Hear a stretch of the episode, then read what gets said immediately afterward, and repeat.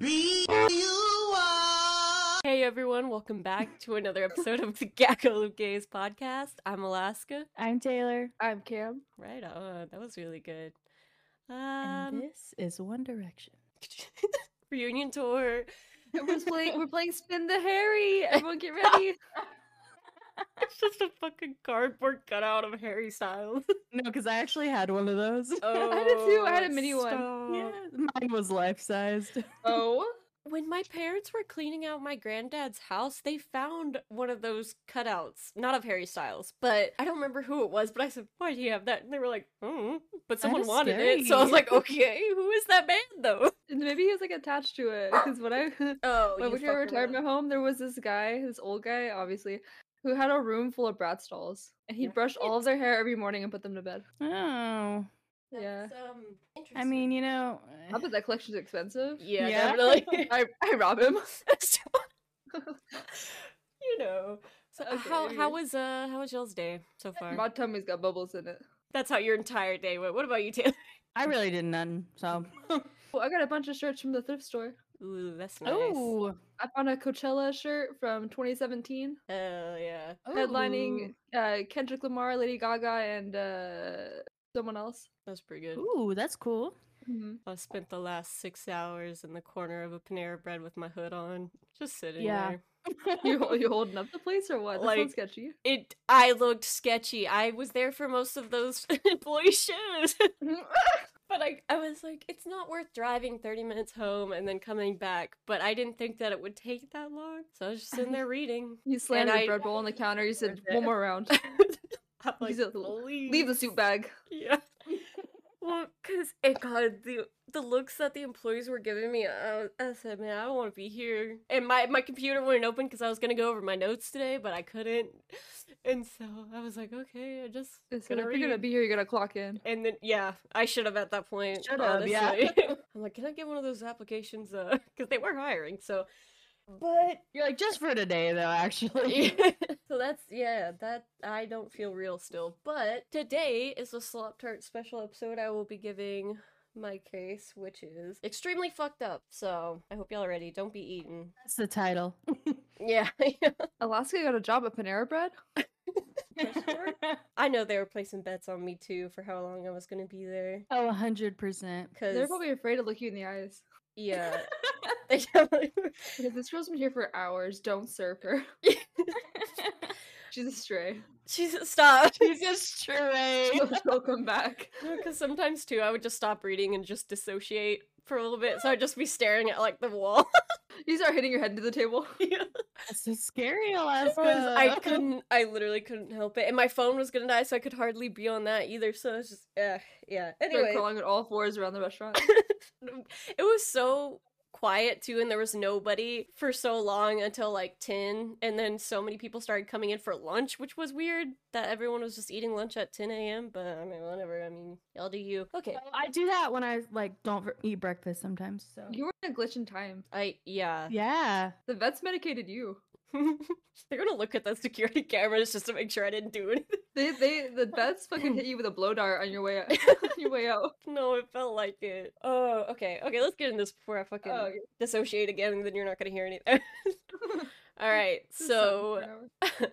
Massive trigger warnings for this episode. Before we start, we got sexual assault, sexual assault of children, murder, sodomy, sodomy of children, mutilation, and Jesus. I will list where I got my information at the end. It was Los Angeles in the mid 1980s. The city was plagued with fear as there was constant child abductions, people being robbed, sexually assaulted, sodomized, and being violently murdered and mutilated. No one felt safe in their own Right. homes. Sales of guns were rising rapidly with people standing outside the firearm stores before they even fucking opened. So people were just, yeah, locks were going, like, sales of any type of protection was just skyrocketing. The LAPD was scratching their asses while the department's homicide investigators Gil Carrillo and Frank Salerno worked to try to find the perpetrator committing these heinous crimes, all while being gaslit by other officers when they said the same person was responsible for all these acts of violence. So they were saying, you know, because there were so many in so many different areas, and they were trying to be like, this is the same person. And everyone was like, no, you're fucking dumb. Like, why? No, that you're crazy for thinking that. Your friends teach you that word? Right. All they knew for sure was that, that this person had an Avia shoe that was about 11 and a half in size. They idolized Satan and that they were crusty, dusty, and musty.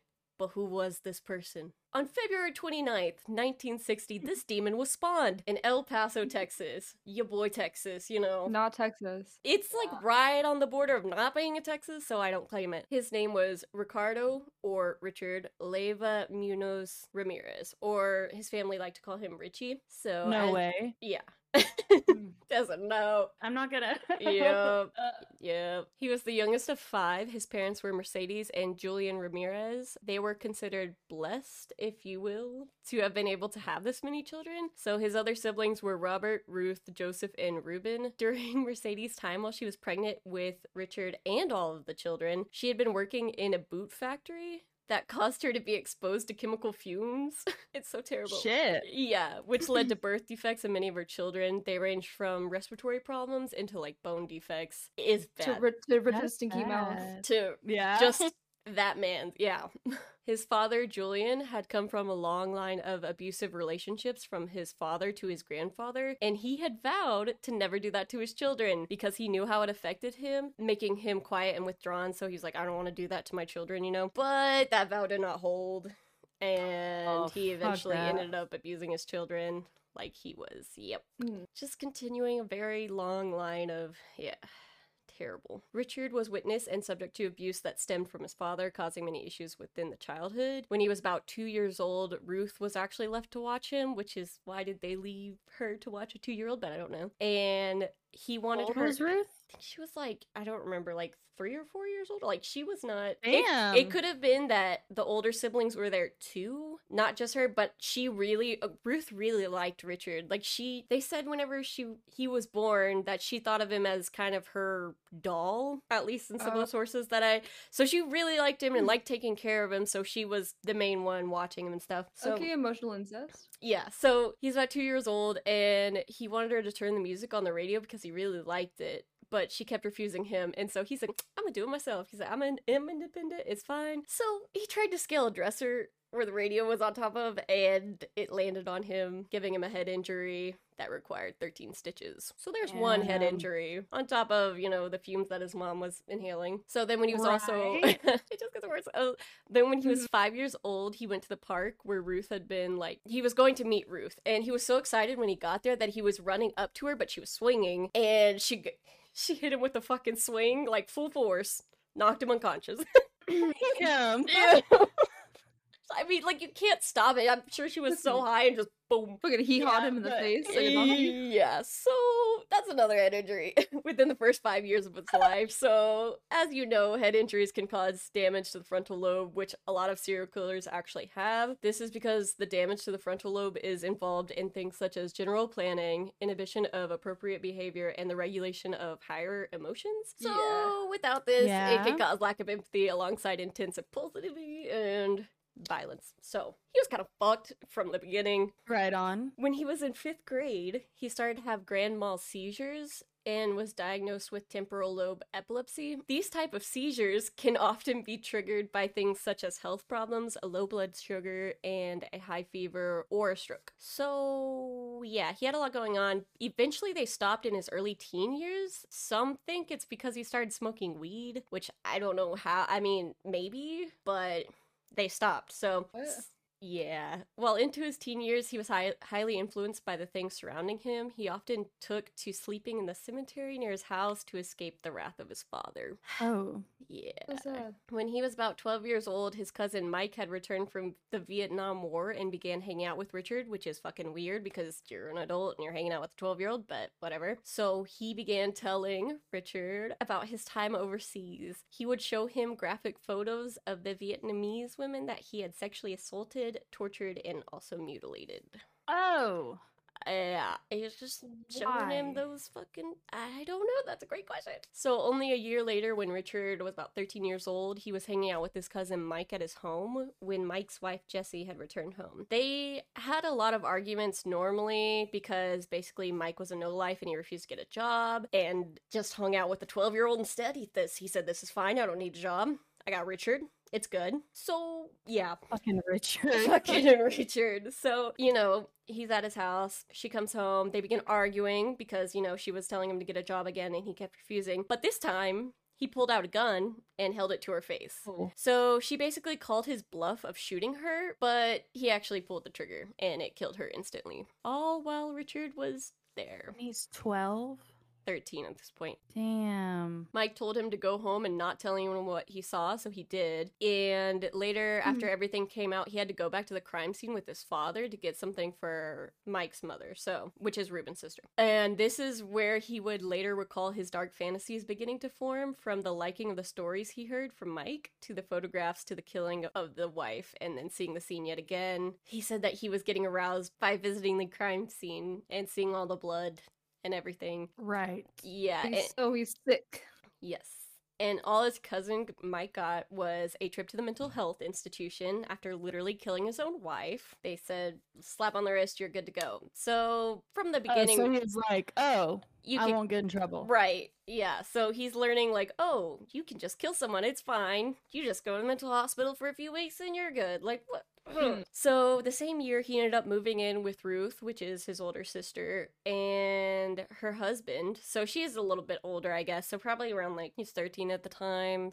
I think she was 18 or 19, so five years around. So she had actually married that guy to kind of get away from her dad. So she didn't really know him that well. It was just kind of like, hmm, let's go. A great way to start a marriage. Oh, sure. This is just so fucked up. Okay, so he moved in with them, and then this piece of shit, her husband, was a peeping Tom in the neighborhood, so he would sulk around in late hours and look into windows and watch women undress. So then he began showing Richard how to do this at 13 years old, and so his dark fantasies just began to grow even more, especially about forced bondage and then the violation of women. So he got off on the fact that, you know, they had no control, basically. And Read, just, just, read Playboys. Right. Just like He thought that whatever he wanted, he could just take it. He also went to visit his brother Ruben in LA at this time because he had already moved out. They all wanted to get away from their dad, so they were trying to move out as fast as possible. This is where. God, uh, he had bad, bad influences. His brother was showing him around the bus terminal where a lot of thieves and other margins of society hung around. They like to burglarize homes to get their money. So Richard loved it Okay.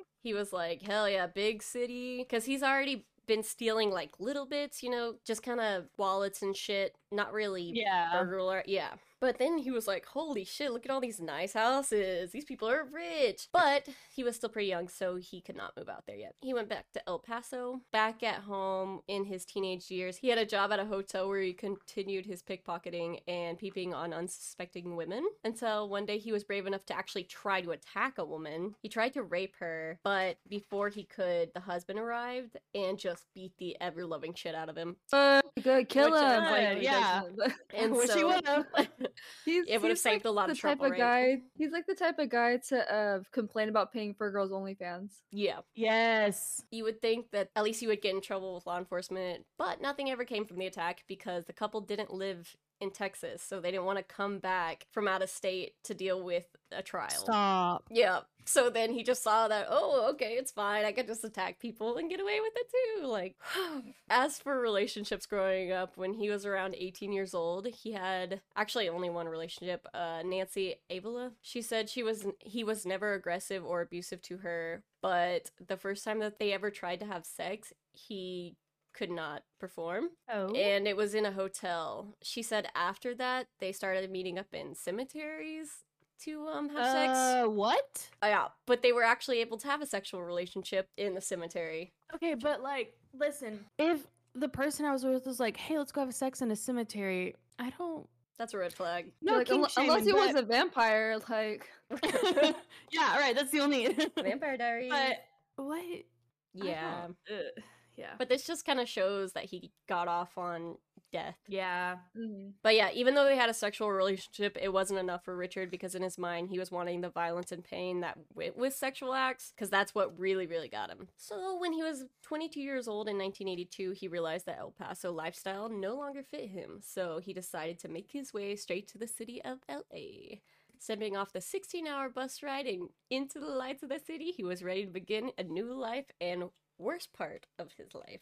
After arriving in LA, he spent the majority of his time hanging around the bus terminal where all the other thieves and drug lords like to hang around. He continued his art, art of thievery by breaking into homes to rob the place and then pawn the items. Because he could also, after he got the items, he was able to buy drugs and also trade the items at the bus terminal for money. He could get everything. So he also used this money to pay for his nightly stays at various motels and hotels around the Skid Row area. Specifically, Cecil was a big one like we Mm. mentioned. At one point, he tried staying with his brother Ruben and his wife, but there was some tension, so he eventually left. The tension was that apparently Richard was trying to flirt with his wife. I mean, yeah, that would that would make me a little tense. I would be pissed. But before he was kicked out, actually, there was an ironic point where someone tried to break into the home while Richard was sleeping on the couch. So he called for his brother and they beat the shit out of the intruders and then they ran off. that is ironic. Foreshadowing type, yeah. Yeah. I'm gonna switch over to using his last name because he starts being less of a human and more like a demon, so he doesn't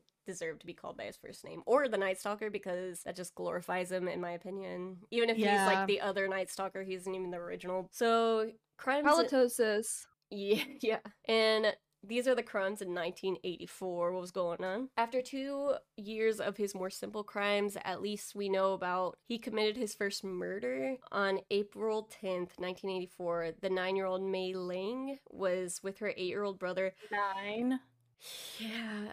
Eight year old brother looking for a $1 bill that they had lost when Ramirez approached them and told her to follow him into the basement of the apartment building that they lived in to find it. Here he strangled and raped Ling before he stabbed her to death with a switchblade. He left her body hanging partially nude from a pipe by her blouse, and it wasn't until 2009 with the DNA testing that matched his DNA to the crime scene that they found this out. 2009. Mm-hmm. I feel like crime was pretty easy to get away with, like in the seventies and stuff. Though they didn't have all the Yeah, stuff they have now. that's true. But Yeah, so some people leave this one out because of how late it was. I think not only this one, I think that there was more before this and they just haven't been able to link him to them. Oh, That's just yeah, my I believe that. So about two months later, he decided to strike again on June 27th. Came upon Jennie Vincow, who was 79, her house in uh, Eagle Rock. She was sleeping when he... wait, 79. So he didn't have like a like you know some serial killers have like an age preference. Yeah, see, that's the thing that is wild about him is that he had no preference, race, like age. He didn't care. It just whoever, honestly.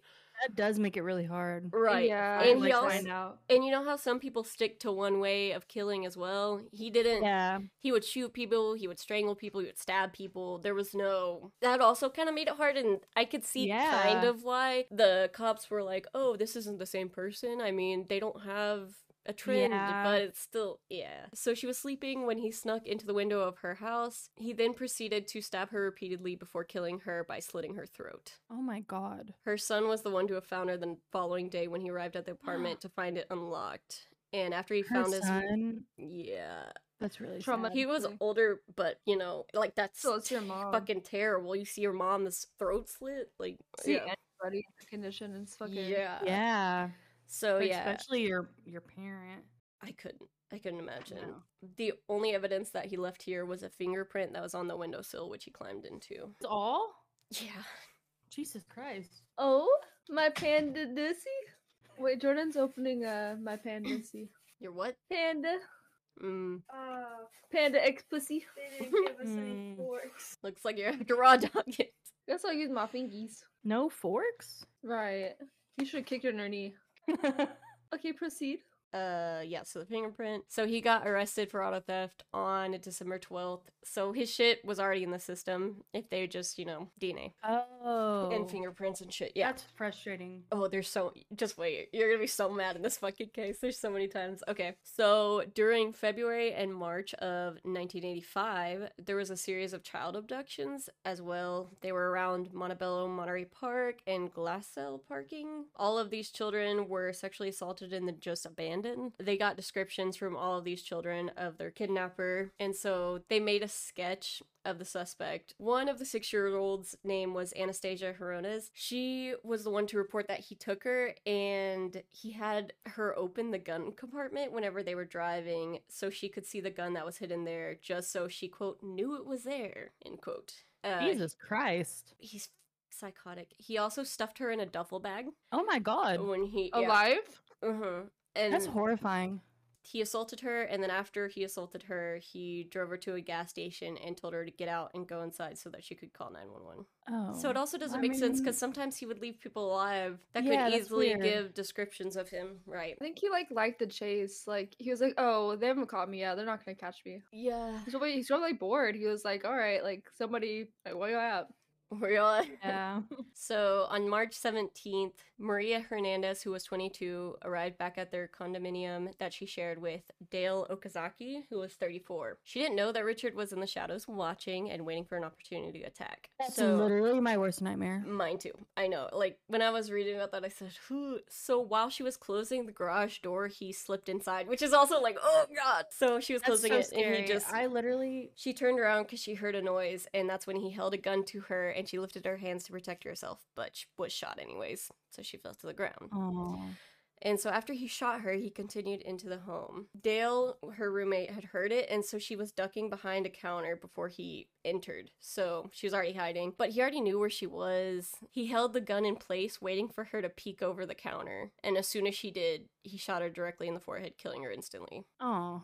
So he fled That's the scene, but before he could get off the lawn, he was met by Maria, who he just shot. She had somehow survived because the gunshot had ricocheted off of her keys that she was holding in her hand. Since the force of the bullet knocked her down, she just pretended to be dead. And so he held the gun to her again. That's- That's so smart. It is smart. When he was holding the gun to her again, she said something to him about, like, you shot me once, wasn't enough. And then he just left. He said, bye. I mean, He's probably like, "What the fuck?" some say that he thought it was a divine intervention thing, so he just left it. Like, oh, she's meant to be alive because that happened. I don't know how he Well, deems. I mean, yeah, that's fucked up, but at least she like lived from yeah, it. this was before Gil and Frank were partners. So Carrillo and his partner arrived on scene with the task force. It turned out that he actually knew Maria Hernandez's mother. So, as he said, it was like really personal from the beginning. And this was the first crime scene that he was actually on. After he fled the scene,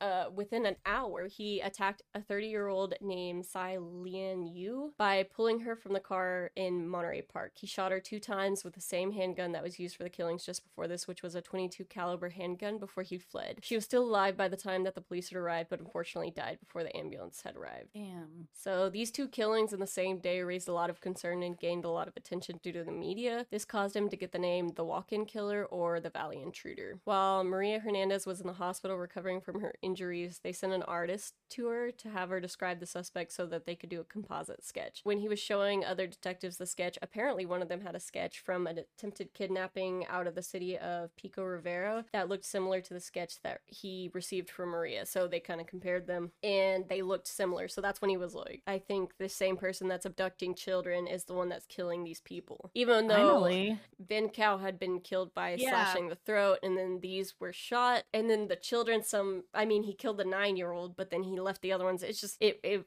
it was a lot. So only ten days after he burglarized for the second time, he had done it the year earlier, the home of Vincent Zazzara and his wife Maxine Zazzara, which is crazy to me. Also, that he went back to the same house like a year later. That's bold. That's scary. Yeah. Yeah. So after entering around 2 a.m., he instantly shot Vincent in the head while he slept on the couch with the same gun that he's been using, the 22. His wife woke up from the sound of the gunshot, and he quickly bound her hands and beat her, demanding to tell her where where she kept all of her valuables. She directed him, and while he was distracted, she slipped out of her bounds and grabbed a shotgun that was kept under their bed. She aimed it at Ramirez. She aimed it at him and pulled the trigger, bitch.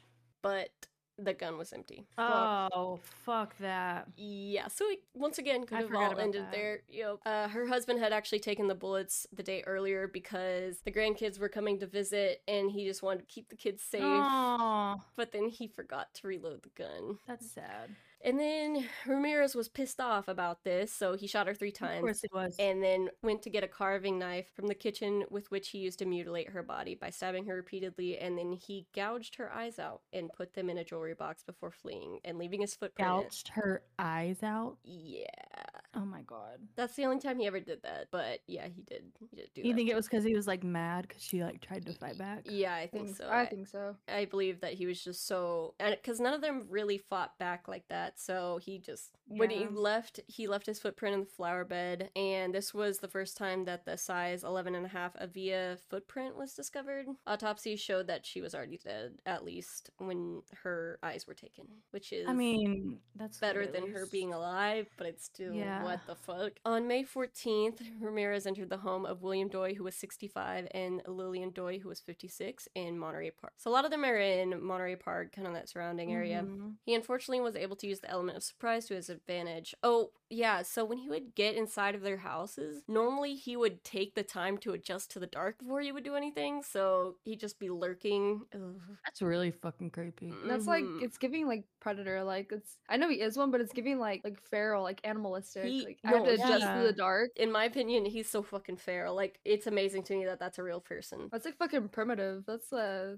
that's something deep deep rooted. Yeah. William actually woke up and went for the handgun, but Ramirez shot him with his gun before he was able to reach it. Oh, he also, but he was, William lived through this, but he beat him into unconsciousness before. He bound Lillian with thumb cuffs, which is weird. I had never heard of thumb cuffs before. What are those? Exactly what you would think cuffs that hold your thumbs. It's j- like they're just it's literally, hold on. so confused by this. He's in the he's in the dark so often. He does it so often. He knows he has to wait a specific amount of time to adjust himself. That's so like Oh yeah, I didn't think about that. Yeah, but yeah, they're just metal little holes that you put your thumbs in, which I doesn't feel as if that would really do anything. wouldn't they like break your thumbs if you try to like pull them apart or something? I don't know. Probably, yeah. Depending Oh, on how like tight they are. Like the like the Chinese ones. Mm, no, not like those two. Let me pull, let me pull up. I am uh clearly not getting it. Let me send in the Discord. Restraining devices that are made of metal and resemble That's what they the more like. common wrist cuffs or Oh. handcuffs. That's not what I was picturing. After he bound her, he ransacked the house looking for valuables because that's what his income came from. And Right. then he raped her before fleeing the scene. William Doi was the one that actually called the police before he died, and they say that that saved his wife's life. If he hadn't called when he did, she would not have lived. I know. But he died, right? hmm Oh. After the attack, Lillian oh, that's told the sad. police that the attacker had bad teeth. And then after this, another detective sent Carrillo a picture of a footprint that had been left in the cement of a construction site after a child abduction, and the footprints matched. Something that was So really that just like confirmed them that it was the same person. Mm-hmm. And I remember when they sent that, Carrillo was like, because they said it was a 10 or something, size 10. And he said, How did you measure that? And they were saying that one guy on the police force basically put his foot over it, and that's how they measured it. And he, Uh. he was like, You dumbass, like, get a ruler. And then it was 11 and a half. So he's like, Oh. They they're fucking messing with evidence. yeah. yeah. On May 29th, he drove his ugly ass stolen car because he would constantly be stealing cars. This, I mean, and that's another thing. I'm like, there's so many. He's not I, very. I looked up thumb cuffs. Uh-huh. They're more they're more portable and like they're just they're just quicker. I guess. Mm. Wonder where he Don't got much, those. Don't take much room in your pocket. Yeah, Uh, that makes sense. but it's also weird that he never used them in any other. Any other time, yeah. Mm. So he drove his house to Maybelle, Maybelle's house, and she was 83 years old, and she shared the home with her disabled sister Florence Nettie Lang, who was 81 years old. So 83 and 81. It was in. Monrovia. Instead of bringing a weapon, he just searched the home before deciding on a hammer that was in the kitchen. He first bludgeoned them, then bound Florence in her bedroom. Then he bound Maybelle before using electrical wires to shock each of the women. He attempted to My rape God. Florence, but he failed which left him frustrated. So he found lipstick and drew a pentagram on the inside of her thigh and on the walls inside the house. And he then he fled. Somehow they lived for two days. They lived. Two days, no one found them. Oh, They were oh, that's- alive barely in that home for two days. After they were found, Maybelle ended up living, but her sister passed due to the extent of her injuries. And I mean, they were like 80, so yeah, I'm surprised that they even any- lived for for, anybody. two days. Yeah. At the crime scene, they ended up finding his shoe print on an alarm clock. So shoe prints everywhere. on an alarm clock. Yeah, I think he used it to hit them. Oh, Also, a shoe print. And so he Yeah. stepped on it on his way out. I guess I, could I could see like maybe it, w- it went off and he was like ah it's ruined in the Oh, moment and then yeah. steps on it. Could do that. That's what I too. pictured. I- uh, But it's like I don't know. Also, I'm so wildly uncomfortable when I read these, so that's why I mean I'm obviously not laughing at, you know, I just get uncomfortable. And they're so fucked up. Okay, on the very next day, he snuck into the home of Ruth Wilson, who was 41. She woke up to him shining a flashlight in her face and then a gun. Demanded to give her valuables over to him, and he used her son as bait to get her to comply because he was really scared, and so he was basically like, I will kill your son if you don't. Oh Yeah. my god. So- I'm sick. She gave him her valuables, including a diamond necklace. Instead of letting it go in peace, he shoved the young boy in a closet, locking him inside. Then he proceeded to rape and sodomize Ruth before fleeing the scene and keeping her alive. She would later report that he had bad breath and smelled really bad, like really bad BO. Yeah. And he gets so bold with, like, he will do them back to back, some in the same day, some two one day, one the next day. It's just, so the next day, he used that same stolen car to drive to Carol Kyle's house, who was 42. He held her and her 11 year old son at gunpoint as he bound them before doing his ransacking. After not being able to find them, he had Carol direct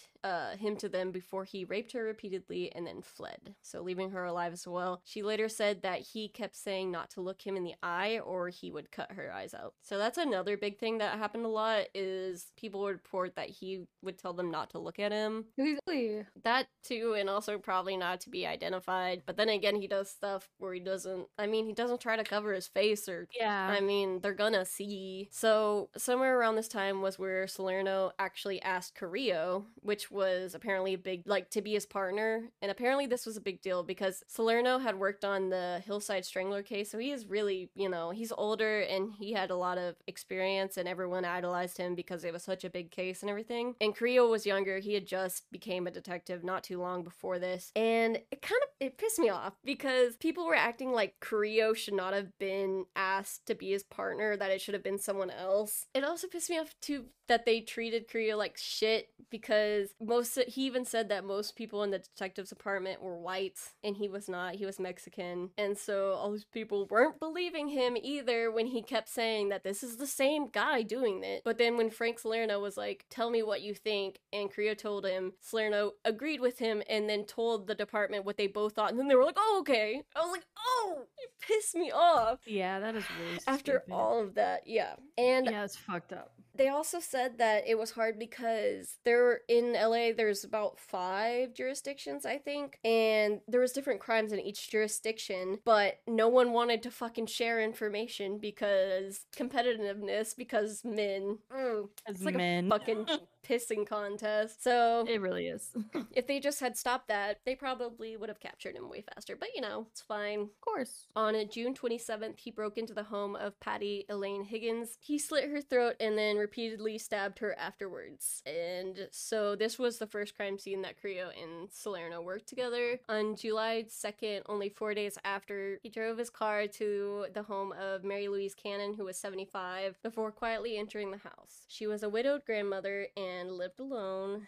He found her sleeping in her bedroom and then took a lamp and beat her unconscious before repeatedly stabbing her with a 10 inch knife that he had retrieved from her kitchen. Once again, just using whatever's there. Yeah. I was gonna say a lamp. That's- yeah, It's so, I don't know. It's just so scary that he just used like anything. it is. There's no. Um, serial killers that go in with no plan at all are the scariest to me. Yeah, same. No, oh, serial killers like home invasion ones. Those scare me the most. hmm On July 4th, Whitney Bennett was in her family's house in Sierra Madre, California. She was only 16 years old. So she had left the first floor bedroom window unlocked because earlier she had opened it to let her father know that he retrieved a phone call and he was outside, I think, playing with the kids or something because, I mean, 4th of July. So he- she just forgot to lock it whenever she closed it back. So the shit stain himself ended up sneaking in through the window the same night. He used the tire iron to hit her and also attempted to choke her to death. After he was done, he just left. She ended up surviving after her parents found her and she needed 478 stitches to close the gashes made on her scalp by the tire iron. My god.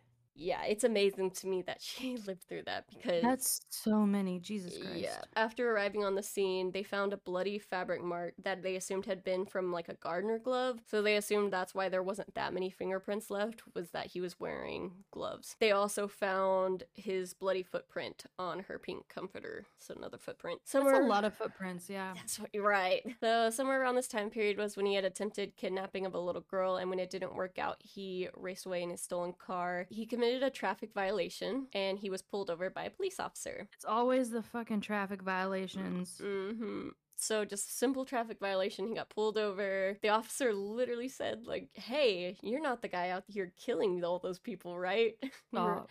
and Ramirez laughed and said, No, but I hope you guys catch that guy. Like, are you fucking God. kidding me? Are you fucking kidding me? You didn't look at any of the draw. You didn't pay attention at all. It's like, Because he, he he chewed gum beforehand. He was like, "You'll Yeah. never catch me now." So, when the officer realized that Ramirez did not have a license, he asked him to step out of the car, and the officer went back to his motorcycle to get his citation book. And then Ramirez, because over the radio, they were also talking about the attempted kidnapping, right? So, Right. it's fine. And Ramirez drew a pentagram on the hood of the car and ran. Just drew it with the fucking dust and What? ran. Yep. If he wants That's to be so chased, weird. he Yeah. wants to be chased. And he was It's right more there. it's more exciting. It was right fucking there. And they just. That's so fucking weird. Because imagine he keeps getting over, uh, getting like getting away with this when it's, his is getting over it. He keeps getting away with it so often. He's probably like, uh, I'm like, I'm bored. Like, what can we do? Like, spice things up. mhm. Yeah. He's getting like real cocky. He's Yeah, so cocky. But I mean, they just keep giving him reasons to think that he's not going to get caught. Yeah, exactly. He also thought that Satan was going to protect him, that he would never get caught because of Satan. oh, That's probably why he was getting so cocky too. Yeah. He was like, I've been getting away with it so much. Like, he must be doing something for me. So this Yeah. stolen car ended up being impounded, and they were supposed to scan the car for fingerprints, but they waited too long, and it was in the sun for too long that it made the fingerprints useless. I couldn't find them because the sun. That's so fucking ridiculous. Like, Yeah. Yeah. The cops tried to cover it. They said that they weren't allowed to, that the people, I think they said the workers at the impound place or whatever, said that they weren't allowed to do it, which they're the fucking cops. So I don't Right. believe that. And every other thing says that they just waited too long. Even though they didn't find fingerprints, they did find a card for a dentist. They visited this dentist and found that the suspect had gone by the name Richard Mena. The dentist said that they had missed him by five days. So close, Oh. yet so far. But he did say that Ramirez would come back because, even though they didn't know his name at the time, but he said that this guy would come back because his tooth would bother him too bad not to. So he was kind of like, if you just wait around, he will come back. So they decided to place two officers here for surveillance of the building and waited. And I'm gonna end part one there. I want you to wait and think. But yeah, that's part one of Richard Ramirez, the Night Stalker, the ratty piece of shit. Get off me, rat. little piss boy baby, stinky mouth, stinky, stinky rat bitch. Sorry. Not sorry. Sorry. Um, Isn't it crazy though? So many footprints, so many so many times it could have ended and it just Well, that makes sense why the reviews for the show on Netflix is like the, the police are eating their own ass in Jordan Squared yeah, yeah. but when they really didn't do much. they did not. Yeah, they didn't do much at all. And Carrillo was trying and Salerno was trying and it was just it pissed me off. But yeah, I don't want to have like a 2-hour episode, so I'll just yeah, end it there. It just gets See, any- worse. Any any uh any cool down announcements? Any uh Trying to think. tech updates? Yeah, sorry. This has been my life for like the last 2 weeks. God.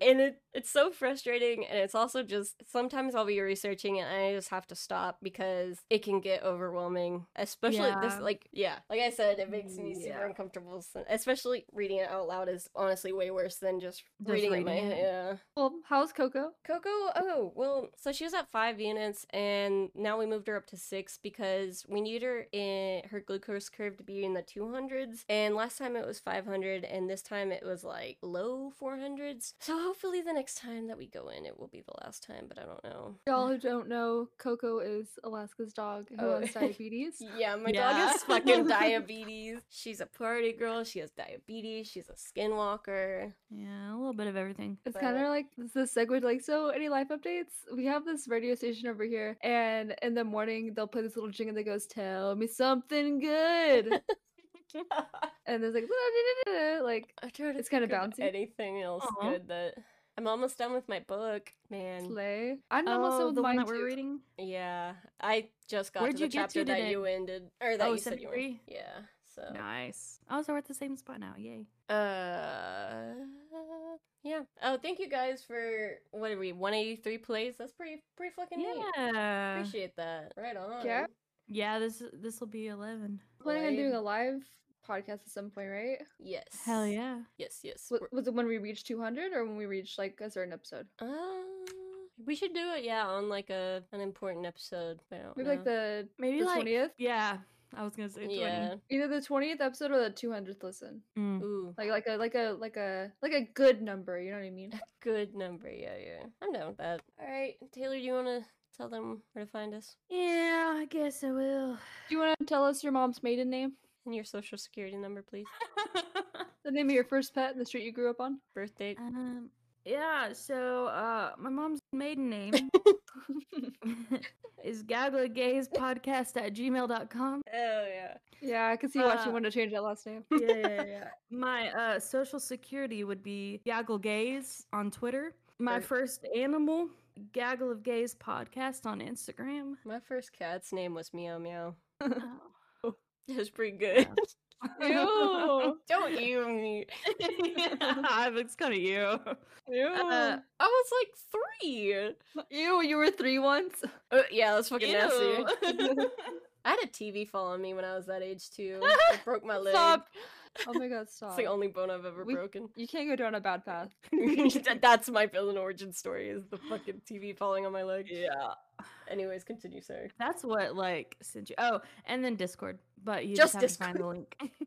you have to uh, you have to find the link on Instagram or Twitter. You have to send us pictures of your meow meow. I mean, I mean, I mean, I mean, of your cats, of your cats. gonna get us to- to entrance gets banned from. We need to figure out how to get on Apple Podcast. Also, give us a review, yeah. please, if you would not mind. We would really appreciate it. So yeah, yeah, my ego's depleted. Yeah, yes. I mean, I mean, I mean, I mean. anyways, thank you guys for listening. We'll see you next episode. Bye, Whorts. Bye, Whorts. Bye, Whort. Just one.